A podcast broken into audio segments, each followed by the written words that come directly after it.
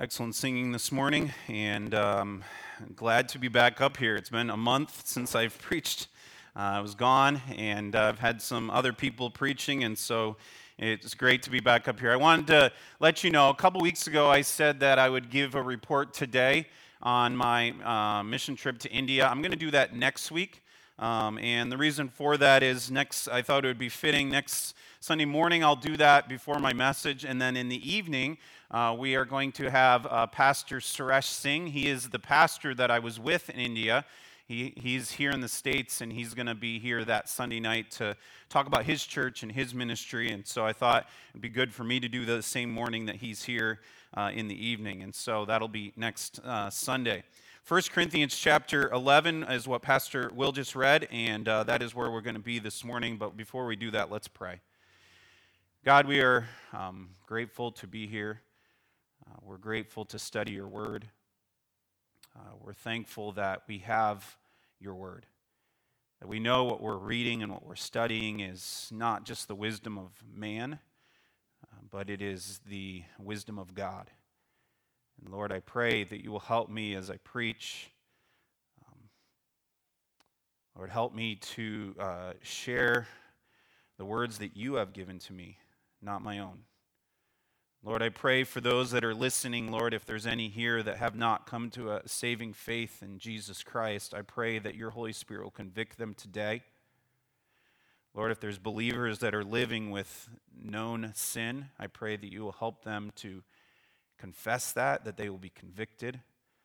And Lord, I pray you'll help us um, as, a, as a body, as a group, to understand the importance of what we are going to do in just a few moments, and then as participate in, in the Lord's Supper.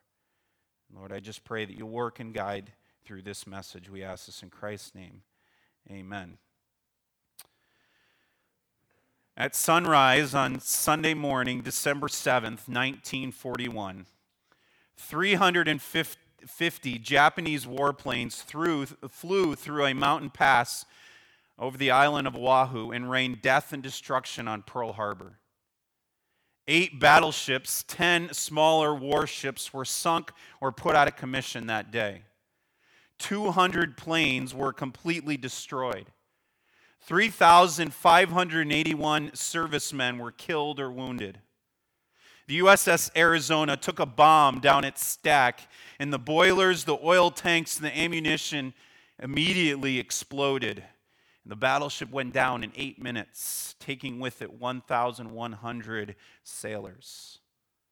Two months from today, we as a country will remember that day that President Franklin D. Roosevelt described as the day that'll live in infamy.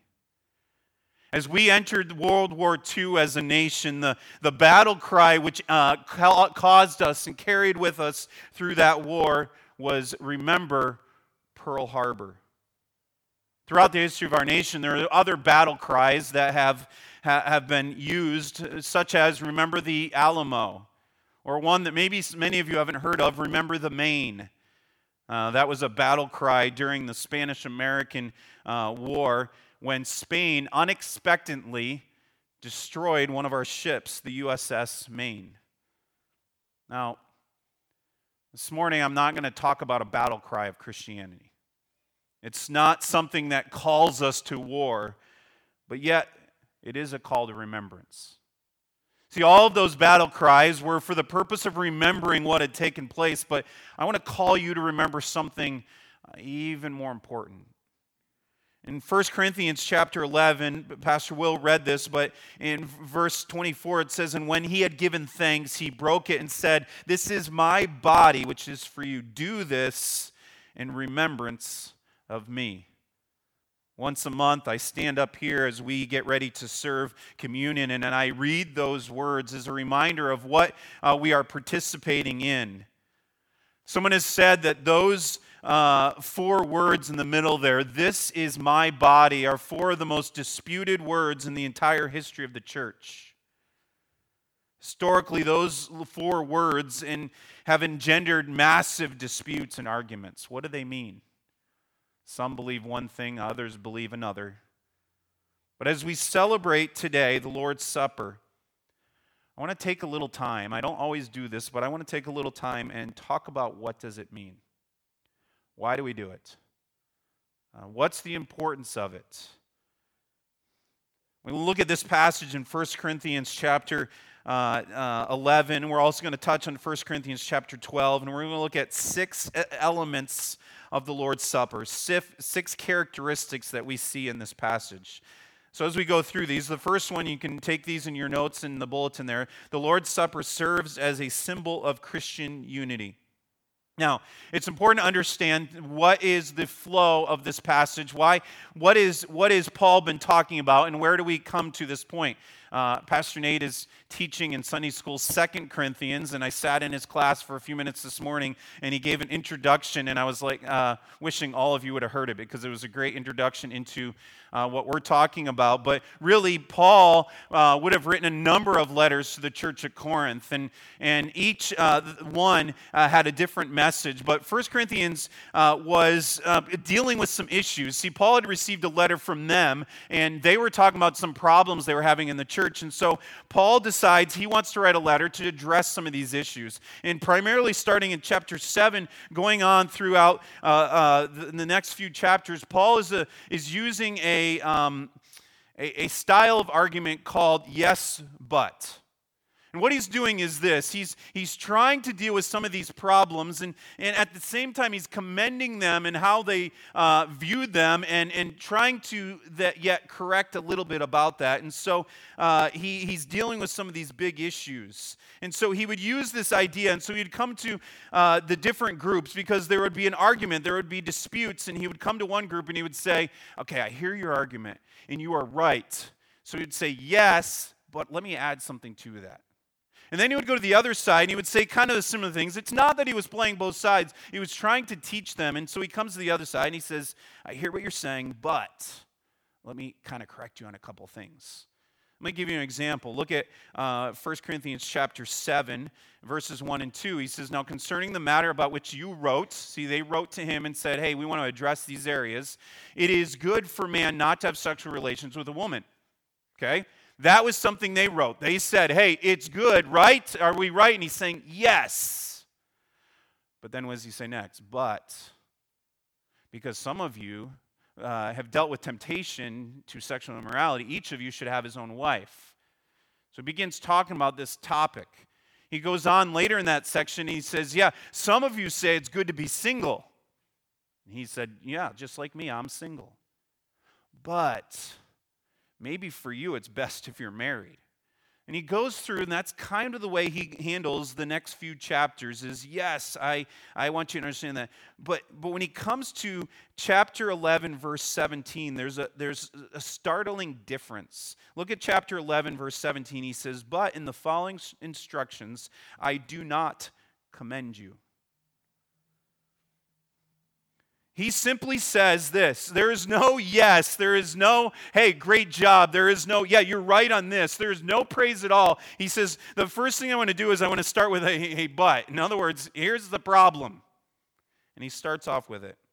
There's no yes, only criticism. In the particular area in which he is criticizing them is how they were dealing with the Lord's Supper. So now, to understand what he's talking about, let me give you some cultural uh, points so that you understand what's going on here in this time period. The Romans at this time period maybe didn't realize this, but there was a period in Rome, in the Roman Empire, when uh, the Romans were running on an eight day week. Okay? Instead of seven days like we had, they ran on an eight day week. And there was a period of time where they were transitioning. And uh, for a few, um, really, 100 years, where some places were still using an eight day work week, or eight day week, I should say. Uh, but the Jews in the Jewish world used a seven day week. You say, well, how would that be an issue? Think about that for a moment. Think about if you lived in a culture where there was an eight day week and yet you worshiped on a seven day week, that means that the day of worship would might be different each week based on your work. Okay, so what they would do in, in, in, in, these areas is what they would do is they would often, in order to um, not have an issue with people who are working, they would have their, their gathering times, their worship times, their cel- Lord's Day celebrations um, in the evening so that people would be done with work. The problem with that is, is members would show up at different times depending on their jobs. Let's, let's, let me tell you what I mean by this, okay? So if you were independently wealthy, okay, which there were those people in Corinth, you were independently wealthy, then you could show up at any time you wanted, couldn't you? You just show up, and what they would do is they would gather for, uh, as they showed up, they would gather for a meal. And so these independent, wealthy people would bring, and this is not actually what took place, I'm using this as an illustration. These independently wealthy people would bring in their steak and their wine and their fruit, and they would come and they'd be ready for a feast. But not everyone could come at that time. And so what would happen is a little bit later on, those you, you had the independent business owners, those guys that, you know, sold things over on the side. Now, now they needed to stay open so they could sell, but yet at the same time, uh, they could close a little earlier because they had that flexibility. And so they could come a little bit later, and may, maybe they would bring, you know, they couldn't bring the steak, they weren't as rich, and so they'd maybe bring their hamburger. A little bit after that, you would have others arrive, maybe the freemen, the ex slaves, the workers, the citizens, just the average everyday people. They would bring their, uh, their food along, you know, their hot dogs. There came a little later. And then the slaves would come. Slaves, when would they get there? Well, it depended on what kind of slave they were. Some of them could come, uh, you know, earlier, but some of them, man, they, they had a lot to do. They had big tasks to do. Their boss was mean, their boss was nasty, and he didn't let them out as early as some of the others, and so they came later. And what would they bring with them? Well, they didn't have anything. So they would show up with nothing. And by the time the slaves arrived, the fellowship had been going for quite some time. The, the, the meal had been, partake, been happening for a while. And, and uh, so they got together, and all this is taking place. And, and, and the, the ritual then was supposed to take place where they would then celebrate the Lord's Supper. But by this point, uh, there was a problem. There was disunity. You say, well, why? Well, can you imagine that? If you show up and you're a slave and you show up and here you come in and all these people, man, they've been eating for a long time. Some of them are full, some of them are drunk. And they come in and they start gathering for the Lord's Supper, and this slave, his stomach's growling because he's hungry. And over here, this guy, he's full and he's drunk. And what happened was is there was divisions. We see that addressed here. Notice what Paul says. Look at verse 20 he says, well, at least start go back verse 18. For in the first place, when you come together to church, I hear that there are divisions among you. I believe it in part, for there must be factions among you, in order that those who are genuine among you may be recognized. When you come together, it is not the Lord's Supper that you eat. He says to them, Hey, when you're coming together, are you coming together for the Lord's Supper? And he's saying, No, that's not why you're actually coming together. You're showing up, and it's not to partake in the Lord's Supper, it's, it's to partake in your, your own feast. Verse 21, he goes on and he says, For in eating, each one goes ahead with his own meal. One goes hungry, and another gets drunk. He says, This is a problem we're having, is you're, you're going ahead and you're eating your own meal, but you're, you're, you're, you're not doing it in a way. And so, is this creating unity in the church? No, because you have this slave over here who's hungry You have this rich person over here who's drunk because he's been eating and drinking for a while. He says that's not what it should be. Look at verse 22. What?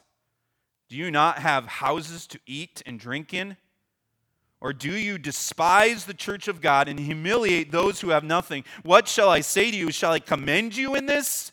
No, I will not. What Paul is saying is this He's saying the, the Lord's Supper isn't primarily about satisfying your own needs. Don't you have your own house? Go home and eat. Come into the house of God. You, by what you're doing is this, is you're humiliating these slaves over here who have nothing, and you're making them feel like, like they're insignificant, and you're causing division. Now, you and them are the same in, in God, and there should, be, uh, there should be that commonality, but what's happening is there's that division, and you're causing a lot of problems and a lot of fighting because of that. So just eat at home. Paul's not happy here. He's, he's not happy. Now, throughout this book, there's various times where he tried to praise them for things they were doing. And here, what he's saying is, Do you want me to praise you about this? I'm not going to do it. Because you're, you're missing the point of what's supposed to be happening here. See, this, uh, what, what they were doing was is they were creating disunity, and what Paul was saying is, is this was supposed to be a time that was creating unity. Look down at verse 33. He, he adds to it at the end here. He says in verse 33 So then, my brothers, when you come together to eat. Now, he's not saying that they can't eat together. I want you to understand that. He's saying, when you come together to eat, wait for one another. If anyone is hungry, let him eat at home. Okay, if you're just coming just to eat, do it at home. Telling them, you know, come together. The idea was for unity. He's saying this if it's, if it's going just to, if you're eating together, it's going to just generate uh, more animosity and more resentment and more bitterness and more feelings of superiority and inferiority and inclusion and exclusion. He's saying if that's all it's going to do, then don't do it. Because this was supposed to be a time of remembrance that was supposed to be the central point of Christian unity. And it had become a focal point of division.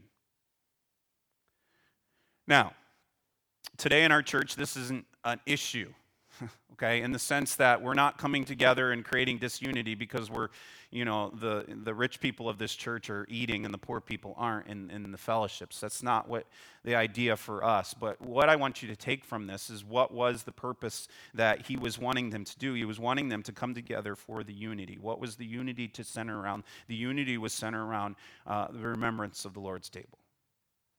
And so it was it, the sense here was it was to be unifying. Now look back at 1 Corinthians chapter 10. I want to look at a couple verses there uh, where he touches on this in the midst of talking about other things. He says in, in 1 Corinthians chapter 10, and uh, let's start in verse 16. He says, "The cup of blessing." That we bless, is it not a participation in the blood of Christ? The bread that we break, is it not a participation in the body of Christ? Because there is one bread, we are, uh, who are many, are one body, for we are all partakers of one bread. Now, this, this, it's pretty clear in this passage. There is, there is a sense where it's talking about the bread that we eat represents the body of Christ. It's talking about the bread and the body. He says, as we read a few moments ago, this is my body that was broken for you. But also in other places in Scripture, it talks about the body of Christ being the church. Okay, and so uh, by extension, then, this bread can also symbolize Christ's body uh, broken on the cross, but also Christ's body, which is the church. And so there's a unity involved there as we see what it's talking about there. But then in verse 16, if you look there, he talks about this cup of blessing. Is it not a participation? We're supposed to participate. That word participation is could be rendered better fellowship. That this cup, this uh, body which is broken, these are elements which are supposed to bring about fellowship together. Not fellowship in the sense of we sit around talking, but the, the, the, the unity that is brought about. It is not uh, the body of Christ that we participate in, uh, it is the fellowship that we participate in. It is not suggesting that somehow we ingest Christ or we ingest Christ's blood or we ingest Christ's body and therefore we participate in him. Uh, that's, it's, it's not what the text is saying. It's a fellowship, it's a coming together, it's a unifying because of the body and blood of Jesus Christ. And so the Lord's Supper is to be a unifying thing. But second of all, the Lord's Supper is a time of remembrance, a time to remember.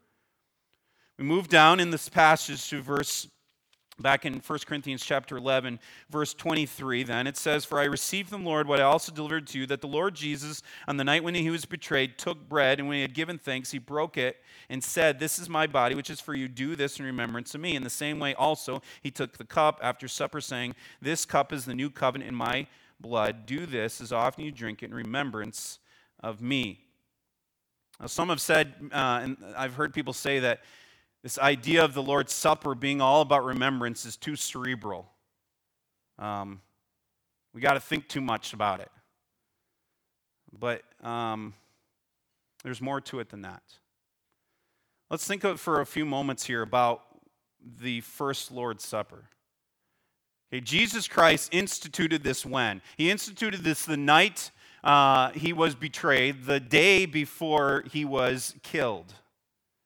Okay, what was taking place when he instituted this? Uh, uh, remember this. It, the Lord's Supper was built upon the remembrance of the Passover. In fact, that's exactly what, the, Jew, the, what Jesus and his disciples were doing on the night when he instituted the Lord's Supper. They had, they had gathered together and they were um, participating in the Passover. Well, so then what's the Passover?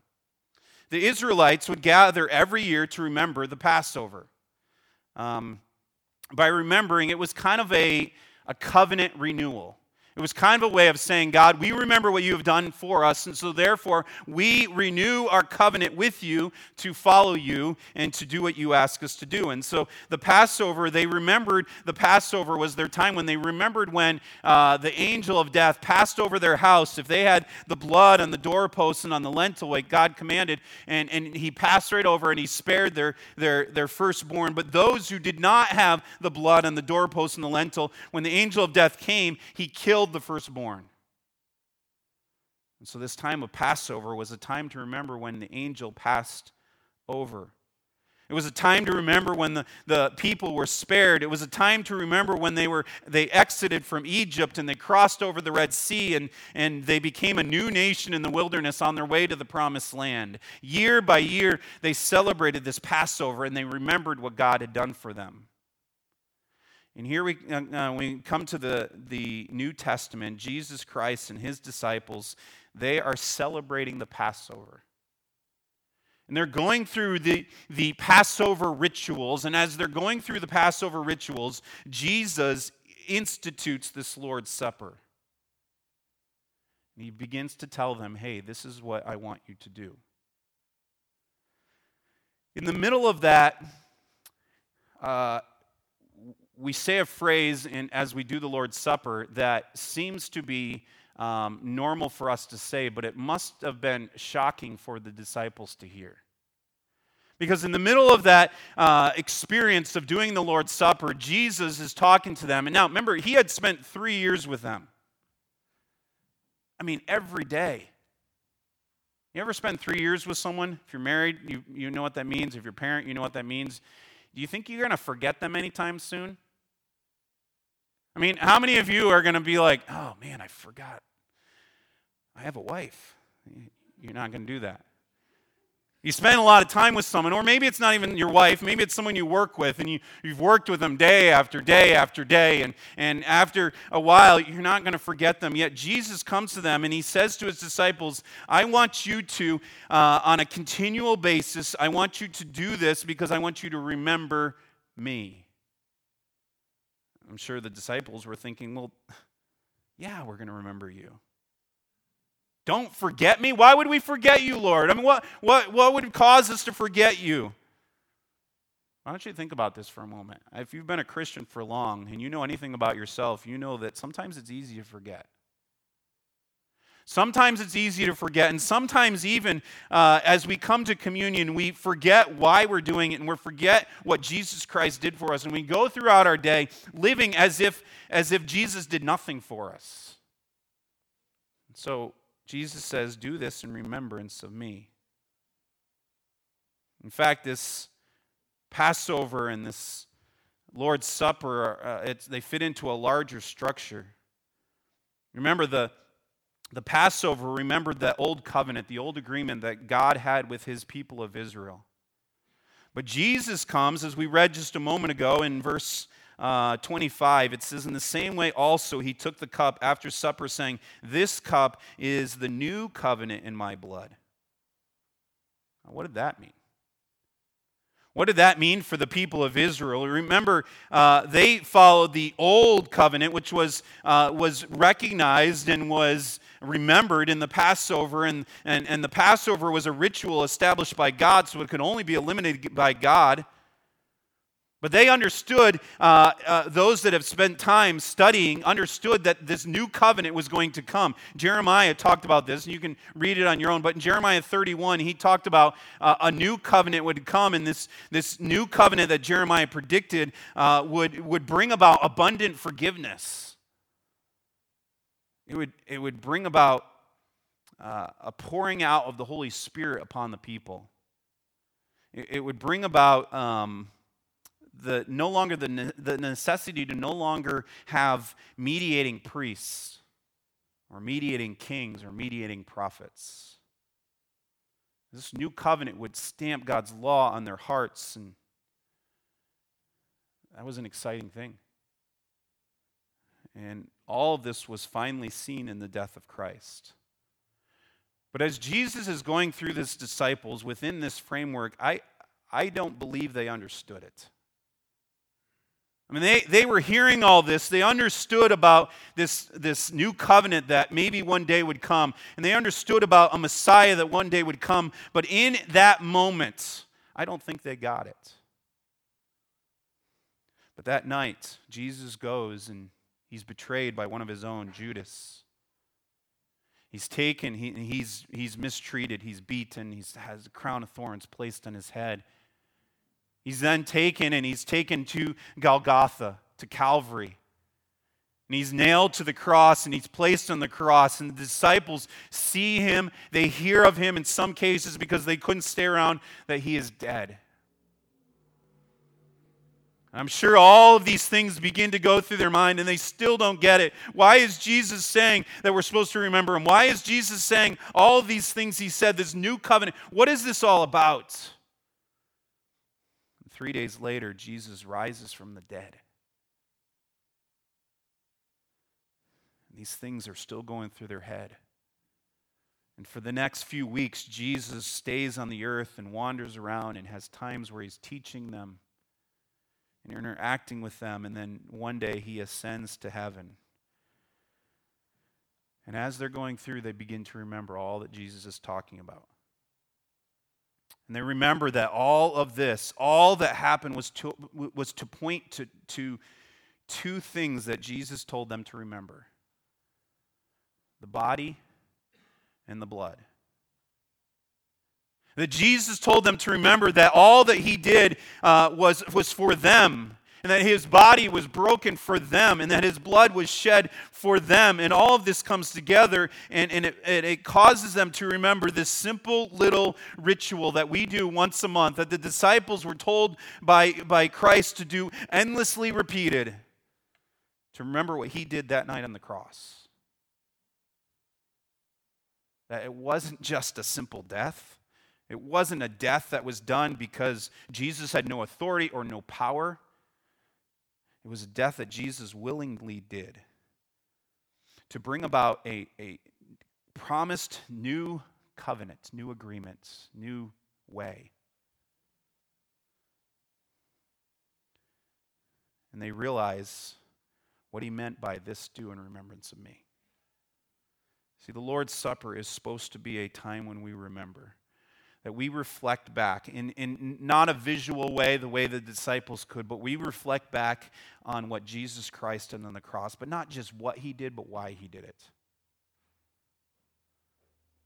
But then, thirdly, the Lord's Supper, it was a proclamation of Christ's death. Look at verse 26 again. It says, For often as you eat this bread and drink this cup, you proclaim the Lord's death until he comes. The verb that's used in that passage, proclaim, is one of three commonly used uh, uh, Greek words throughout the New Testament, talking about the proclamation of the gospel. That, that, that what he's saying in this passage is, is as we take the Lord's Supper, it is, it is for the purpose of proclaiming the Lord's death until he comes. Now, there are churches today who uh, will invite anyone in the building who is not a member or not a Christian to leave the service during communion. That was not the intention here. It is not just for Christians only. Now, I will say this, and we'll talk about this in a moment, but participating in the communion, I do believe, is for believers only. And I'll talk about that in a minute. But observationally, here, he says in this passage, proclaim. And so, who are you proclaiming it to? You're proclaiming it to those who observe it. It becomes a visible word of God that we remember. For a person who has never seen a Christian communion service, it may seem to be a little bizarre. Uh, so let me take a few moments to talk about what's going on here. We believe that God gave his body to, to be broken for our sins, that he shed his blood, and by doing so, by giving his life, that we can be forgiven. And this, this ordinance that we do is to remember uh, what he gave up so that we might be forgiven. Now, if you're here and you're not a believer, as I said, it is don't, don't take of these elements. See, because when you take of these elements, you're saying, I remember. But if you have not placed your faith in Jesus Christ, then you don't really remember. So I kindly ask you not, if you've never placed your faith in Jesus Christ, not to participate, but to observe. Observe as, as the communion elements go around, as Christians take them, what they are doing is by doing that, is saying that they understand that the death of Jesus Christ, that those elements symbolize the death of Jesus Christ, is what they hold all of their hopes for reconciliation. They hold all of their hope for removal of sins, for forgiveness, for hope for eternal life. That is why we participate that I realize that the only way that I can have hope is through the death of Jesus Christ. And so we participate in these elements to remember that. And we participate in these elements to proclaim to the world around us what Jesus Christ did for us. Fourthly, the Lord's Supper is a temporary ordinance. We see in verse 26 again, and at the very end of the verse there, he says, You, you proclaim the Lord's death when, when? Until he comes. In the new heaven and the new earth, we're not going to need to celebrate the Lord's Supper anymore. We're not going to have to be reminded of the wounds of the Lord because he, we're going to be in his presence. We're not uh, going to have to think to remember that his death transformed us, that we're no longer tempted by sin. We no longer, in, in the new heaven and the new, new earth, will sing songs like, Prone to wander, Lord, I feel it. Prone to leave the God I love. We're no longer going to have to uh, ask God to forgive us our sins because they are permanently forgiven. And so we are no longer going to have to participate in the Lord's Supper. And so he says, uh, continue doing this until I come back. We'll no longer have some ordinance that'll cause us to remember. We will remember because we'll be in the presence of God. And because of that, this is a temporary thing that itself anticipates the Lord's return. Fifth, the Lord's Supper provides an opportunity for self examination. I'm going to take a few moments to focus on these last two points that come from verses 27 down to 32. This is, this is um, what Paul, additional um, information that Paul is adding to what Jesus had said to his disciples. And he comes in verse 27, he says, Whoever therefore, because it's remembrance, because it's participating, it's fellowshipping in together in, in the work that Jesus Christ did on the cross, because it is proclaiming to the world what Jesus Christ did, because it is something we're going to do until Jesus Christ came, because of all that, look what he says in verse 27. Whoever eats the bread and drinks the cup of the Lord in unworthy manner will be guilty concerning the blood and uh, the body and blood of the Lord. It's very important to re- it's very important to recognize that the in and an unworthy manner describes your approach.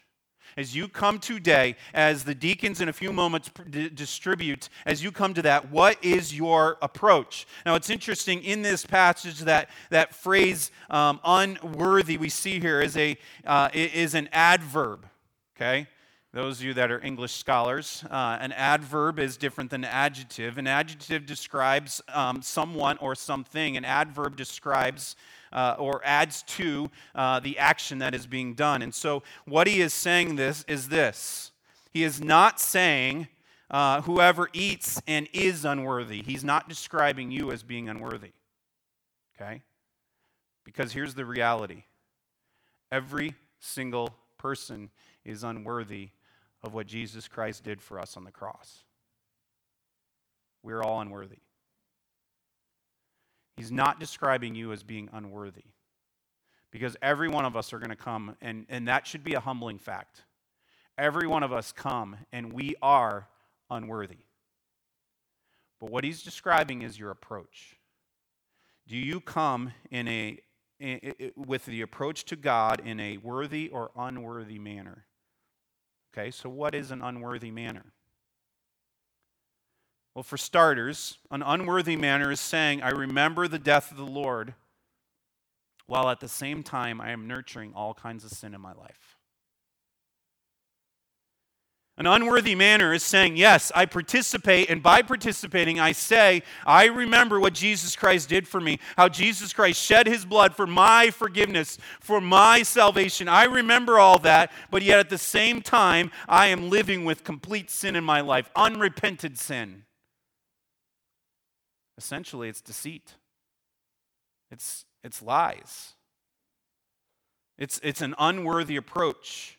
As I said, I can never be worthy of the blood and the body of Christ, but, uh, uh, but, but a worthy uh, manner of approach is one of full humility and self examination. If you come to this table when you're supposed to remember and you say, I, I, remember the body, I remember the blood, when deep down inside of you, you are nurturing resentment and sin and arrogance and prayerlessness and lust and hatred and gossip, and you say, I remember, while you have all of those sins in your life and, and you're, you're okay with them there, then what does this passage say? You are guilty. You are sinning against the body and the blood of the Lord. You're sinning against the cross. You're sinning against Jesus Christ. You're sinning against his sacrifice. So, what is your manner?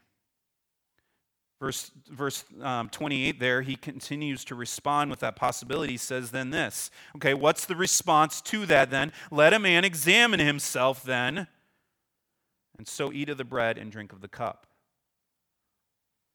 Now, this Ordinance, then, is meant to be a call to self examination, repentance.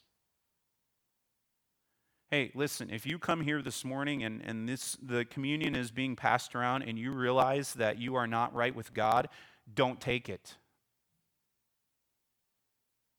Now, maybe you can get right with God in your seat here and you realize, hey, I'm not right with God. And so you get on your knees, you sit in your seat, and you say, God, forgive me. And you make those things right. But maybe it's possible that you're not right with God because you're not right with someone else. And maybe you can't do that in this moment, then don't participate. Because what he's saying is, is if you come to God and you have sin that you have in your life that you're harboring, that you're hanging on to, and you don't make it right, and you participate, then what you are doing there is you are guilty of sinning against Christ's sacrifice. And so what he's telling us there is to examine ourselves. This does not mean, uh, let me clarify, this does not mean that we approach this time with sinless perfection that would be impossible. And that would actually be that we are trying to make ourselves worthy. And we can't. Okay? But the question is your manner of approach. And your manner of approach must be one of self examination and confession of sin. I hope you don't take this time of communion lightly. I hope whether you're a, uh, you're a nine year old or you're a 90 year old, I hope you come with, with a seriousness of heart, a somberness of mind, coming to this and saying, hey, I want to remember what Christ did for me, and so therefore I need to examine myself. Is there sin in my life? I, I remember growing up, and I, I don't know, maybe this was never taught to me, or maybe I never got it, but I remember, you know, at times as a, as a young person and as growing up as a teenager, even where, you know, communion was like, oh, cool, I get a snack almost the end of the service. That's not what this is. This is not just a time where we, we do this and it's a ritual. If it's become that for you, then, then you need to make sure that you get that right as well. This should be a time where we come forward. Otherwise, this becomes not only a farce, but it becomes a blasphemous farce. We are claiming to remember by in by what means we are saved, while in fact, deep in our lives, we prefer sin. What we're saying is, we're coming to this communion table and we're saying, Yes, God, yes, Jesus, I remember what you did for me, and I'm thankful for that, but hey, don't touch this sin in my life. Christ has died for us. Yet, that freedom does not warrant the kind of carelessness which we often approach the Lord, as if this table was a bit of magic to bless us for the coming week. It's something that we need to come with, with a desire to examine ourselves. And then finally, the Lord's Supper can be hazardous. Look again at verse 30. This is why many of you are weak and ill, and some have died. Paul contends that at least some of the ailments in the congregation at Corinth were caused by nurturing sin while still approaching the Lord's table. Remember, go way back to the beginning of this when, when they were coming and, and there was animosity between the rich and the poor, and there was all this division. And he's saying, Some of you are coming and you're, you're, you're, you're, you're holding on to your sin. Nowhere does the Bible teach that all illness is the direct result of immediate sin. We should not be foolish to think that every uh, illness is the direct result of, of a particular sin, but we should also not be foolish to think that it may not also be, possibly, it could be the direct result of sin. And that's what Paul is saying here in this passage. You guys are harboring this sin. You're coming and you're not examining yourself, and you're, you're doing this communion time in an unworthy way, and yet then you're coming back and saying, I don't understand why, why I'm having all these problems. He's saying, hey, that's why many of you are weak and ill, and some have died. It's important to remember that we serve a God who's holy, He's pure. And the worst thing that can happen to you is that He does not discipline you. And what Paul is saying to the church here is that they are being judged by God. Verse 31 But if we judged ourselves truly, we would not be judged. If we examine ourselves, if we made things right in our own heart, God would not have to judge us. When we're judged by the Lord, we're being disciplined so that we will not be condemned with the world, is what he says. It's a good thing sometimes to face the judgment of God so that we'll turn from our sin. Know, God help a church who no longer is being judged by God and there's no discipline. That becomes a dead church. And that means then that the Lord's table, the communion, is a place that can be very dangerous. Because we serve one who says, I am the Lord God, and my, my glory I will not give to another, but I want it for myself. And what does God want from us? He wants someone who is of a broken spirit, as David said, who trembles at his word. The flip side of that is that it can be a place of remembering the boldness that we are able to have in the presence of God because of what Christ did. Christ did die, and we remember that. Our sins are forgiven, and we remember that. We are called the children of God, and we remember that. We're heirs of a new covenant, and we remember that. As we go into this time of communion, I want you to ask yourself two things. First of all, um, have you placed your faith in Jesus Christ? Not in your own works, not in um, being here, not in any religious act you have done, but have you placed your faith in Jesus Christ alone? And then, secondly, if you're a Christian, have you examined yourself? Are you approaching uh, what we're about to do in a unworthy manner?